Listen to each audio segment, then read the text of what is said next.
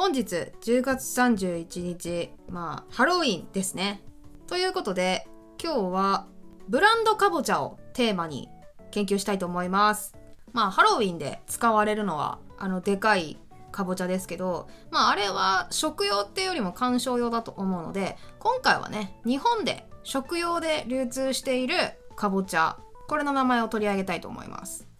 でですね、ハロウィンでかぼちゃなんてね、あまりイベントに乗っかった テーマ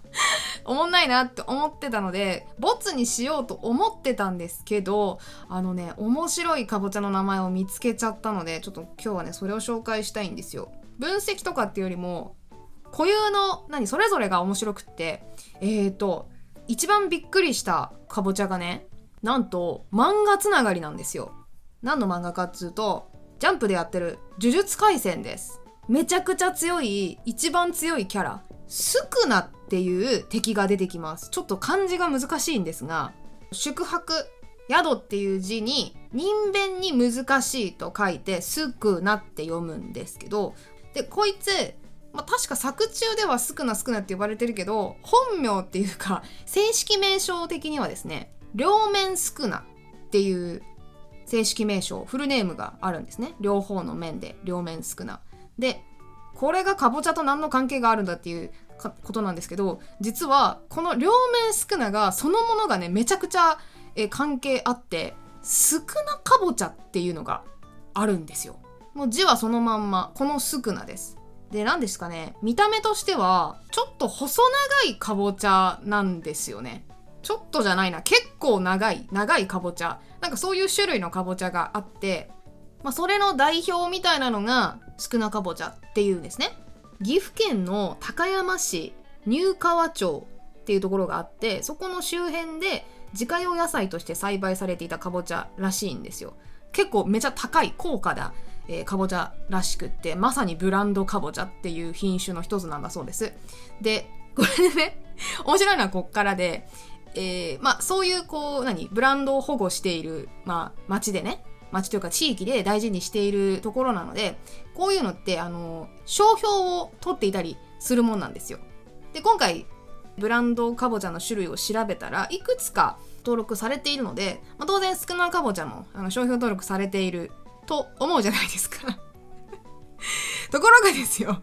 これで驚きなんですけどこの少なかぼちゃ自体は商標登録されてないんですよ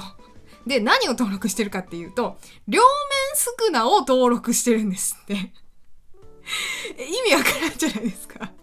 これ何が私がね、こんなに突っかかってるかっていうと、両面スクナって日本書紀に出てくる怪物の名前なんですよ。両面スクナって。だから呪術廻戦のスクナ、両面スクナはそこをもろ取ってきているキャラクターなんですね。えー、高山市のホームページから一部抜粋しますけど、えー、日本書紀の両面宿儺は一つの胴体に二つの顔があり手足が各4本ある怪物として恐れられというふうに記述があります。なんですけど、えー、この入川宿儺かぼちゃが生産されている入川近くでは怪物じゃなくて飛騨に伝わる豪族として、えー、なんか伝承があるんですって。飛騨での両面宿儺は武勇に優れ司祭者であり農耕の指導者でもあったと言われ地域を中央集権から守った英雄であったと語り継がれている。ということで日本書紀の中で通常語られている怪物の文脈とは真逆でこう飛騨の発展に寄与した英雄ヒーローみたいな形で語り継がれているんですって。なので、まあ、ヒーローから名前を取ったかぼちゃだっていう風でしかもあの登録コードっていうなんかさ区分があるんですよ商標を申請する時のコードがあるんですけどそれがちゃんとさ、えーと、農作物のカテゴリーとして登録されているので妖怪とか怪物として登録してるわけじゃなくてあくまでもかぼちゃのあれとして 両面少なという文字列を 商標登録してあるんですね。これよくわからないんですけどちょっとこれもしご存知の方いたらあの教えていただきたいんですけど、とにかく。そういうパターンの登録ってあるんだと思って。近年ねブランドの野菜あのオイシックスさんとかねえっ、ー、と蜜トマトとかねピーチカブとかさ、まあ、ちょっと面白いネーミングで、え野菜売り出してるパターンって結構あってでかぼちゃにもそれかなりあるんですよ。いくつか紹介してみようかな。これ結構おもろいっすよマジで。でまずねかぼちゃのブランドで特徴としてあるのは栗。栗というワードが頻繁に出てきます。栗天下とか栗三昧。寿司三昧みたいですね。えー、栗三昧。あとあこれ遊び心あるなと思った。クリップチ？クリップチかな？クリップチかな？ちょっとアクセントがわかんないんだけど栗は漢字で、えー、ちっちゃい「つ」が入るんですけどそれはひらがな。でプチがカタカナ。でこれは名前の通りあの栗かぼちゃなんですけどミニミニサイズなんですって。ミニ栗かぼちゃっていう種類なのでちゃんとこう名前にねちっちゃいですよっていう要素がわかる風なのが可愛らしいですしね、えー、これ坂田の種さんっていうところのメーカーのねかぼちゃなんですけどクリップチ。そこのね名前結構面白くてあとマロ味ひらがなでマロ味とか。ちょっと栗ついてないですけど。あ栗ついてるやつだったら紅栗これ確かね赤いかぼちゃじゃなかったかな？紅。赤っぽいね種類とかあったりするんですけど。でね白い皮のかぼちゃもあったりしてそれおしゃれなのがさ雪化粧。いいですね。もう完全にメタファーに振ったっていう何かにこう例えるっていうことでね。とかメルヘンとか。ちょメルヘンとかになってくると。あのどういうイメージを伝えたいのかちょっと謎なんですけどかぼちゃの場所とかのイメージを伝えたいわけじゃないでしょきっと。まあっていう感じでねこの坂田の種さんとか面白い名前あるんですけど。で栗関係で面白いのだと これいいですね。栗将軍。これは面白いね。栗がひらがなで将軍が漢字ですね。ちゃんとこの将軍が目立つようにあえて栗をひらがなにしてるんだと思いますが。こちらはね時田種苗さん。他にね栗将軍ネオもありますね。あと栗大将もありますよ。大将ね。これも結構ねいい名前だなって思ったの。殴りです。漢字で。名前の名に栗で殴り。名のある栗だと。ブランドに対する自信みたいなものをねこの名前だけで感じる。いやーこれはめちゃくちゃハイセンス。なんかだからメーカーのなんかあれが出るなと思って。遊び心とかその振り幅がね見れておもろいです。じゃあちょっとねトリッキーなやつ2つ紹介してみましょうか。1つ目が満杯です。え満ちる杯で満杯。でもう一つが祝杯です。祝いの杯ですね。でそれぞれの公式ホームページに行って、まあ、由来が載ってないかどうかをチェックしに行ったんですけどなかったですね。でもなんだろう。しっかり満ちた杯。パンパンに入ったお酒。みたいなのを想像するんですね。そうなってくるとやっぱなんかこうしっかり売れためちゃくちゃ育ったかぼちゃみたいな意味を込めたのかなとか。なんかだからただのかぼちゃにちょっとつけた名前っていうよりかは存在感のあるネーミングだなと思ってこれはかなり印象に残った2つでしたね。八重農芸さんですねメーカーは。ちょっと由来知ってる方いたら是非お知らせください。で最後にもう一つ変わったというかなんか面白い名付けをしているメーカーさんね紹介して終わりたいと思います。渡辺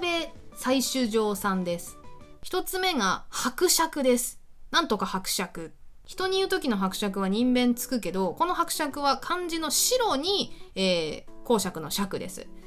ていうのとあともう一個が紅の爵で公爵と読みます。伯爵と対になってますね。紅白に。なっています。いやーこの辺はかなり戦略を感じますね。まず2つセットで覚えてもらおうっていう。でこれちゃんとねかぼちゃの見た目と合ってて伯爵の方は白い皮の種類のかぼちゃで公爵赤い方は皮が真っ赤っかなんですよ。っていう風で見た目にもリンクしてるしでさっきの紹介したやつは「杯」っていう字はかぼちゃになかなか使わないって言ったけど公爵の爵もうなかなか使わないですよねかぼちゃには。人に使うものが出てくるとやっぱおってなるのでそういうインパクトっていうのはかなりあると思います。これ素晴らしいネーミングだと思います。でかと思えばですよ同じメーカーさんで名付けのね視点がちょっと今までと違って1つ目がホットケクリタンです。でもう一個が置いとけクリタン。ほっとけクリタンも置いとけクリタンも栗だけが漢字であとは全部ひらがなになってます。これ何をほっとけなのかっていうことなんですけどほっとけ栽培に由来って書いてありました。これ公式サイトねちゃんと書いてあったんですけど要はね、えー、かぼちゃってまあ割と育てやすい野菜らしいんですけどこの種に関しては特にもう放っておくだけでガンガン育つよ多分病気にもなりにくいとかそういうあれもあると思うんですけどとにかく育てる手間がかからないっていう栗栗じゃないわ。かぼちゃなんですね。つまり今まで見てきた名前って全部買う人消費者目線なんですよ。食べる人目線なんだけどこのホットケクリタンは育てる人目線なんですね。栽培者の目線になったネーミングをしているのが面白いなっていうことです。で逆に置いとけクリタンの方はこっちまた消費者目線に戻る名前で貯蔵しておくと美味しくなる。最長3ヶ月ぐらい貯蔵できるらしいです。暗所とかでね。でしかも置いとくほど甘くなるらしいので置いておくことに価値があるよっていうのを伝えるネーミングだと思いますね。だからこの辺の何でしょう対になるネーミングとかを見つけるとやっぱ覚えるじゃないですか。私もこれが気になったので数ある今リストね見ながら喋ってるんですけどやっぱなんかブランドとか展開する時にはこう一つなんとか尺とかねさっきの杯とかみたいな感じでなんか対比構造を取っとくと人の記憶には残りやすいのかなみたいなのは若干感じました。だから裏を返すと ちょっと最初の話に戻りますけど。少なかぼちゃはすごいんですよねマジで その飛騨に伝わる伝説の豪族みたいなエピソードも結構インパクト強いしで商標登録がなぜか両面少なでされているっていう あの話も全部ひっくるめて面白いのでこれはねこれだけで単体でインパクトがあるっていうめちゃくちゃ珍しい事例ですね。はい、というわけで、えー、本日のまとめですが、少なかぼちゃはすごいよっていうことと、えー、皆さんが呪術廻戦今後見られて、スクナが出てくるたんびに、ああ、かぼちゃの名前と同じ人出てきたっていうのをね、あの、思っていただければ、はい、その呪いを皆さんに植え付けた回でございました。今回のお話面白かったっていう方は、是非スーパーで見かけられた面白い、まあ、野菜の名前とかね、かぼちゃに限らずとか書いていただくか、あと道の駅とかの多分ブランドかぼちゃめっちゃ面白いと思うんですよ。ローカルかぼちゃね。あんまりスーパー行かないよっていう方は好きなそうですねスクナの指とか書いといてください 私は右手の人差し指が好き。いやいや、僕は左手の親指だよ。みたいなね、あの、推しのスクナの指でも書いといてください。はい、というわけで、今回はね、以上にしたいと思います。ありがとうございました。バイバーイ。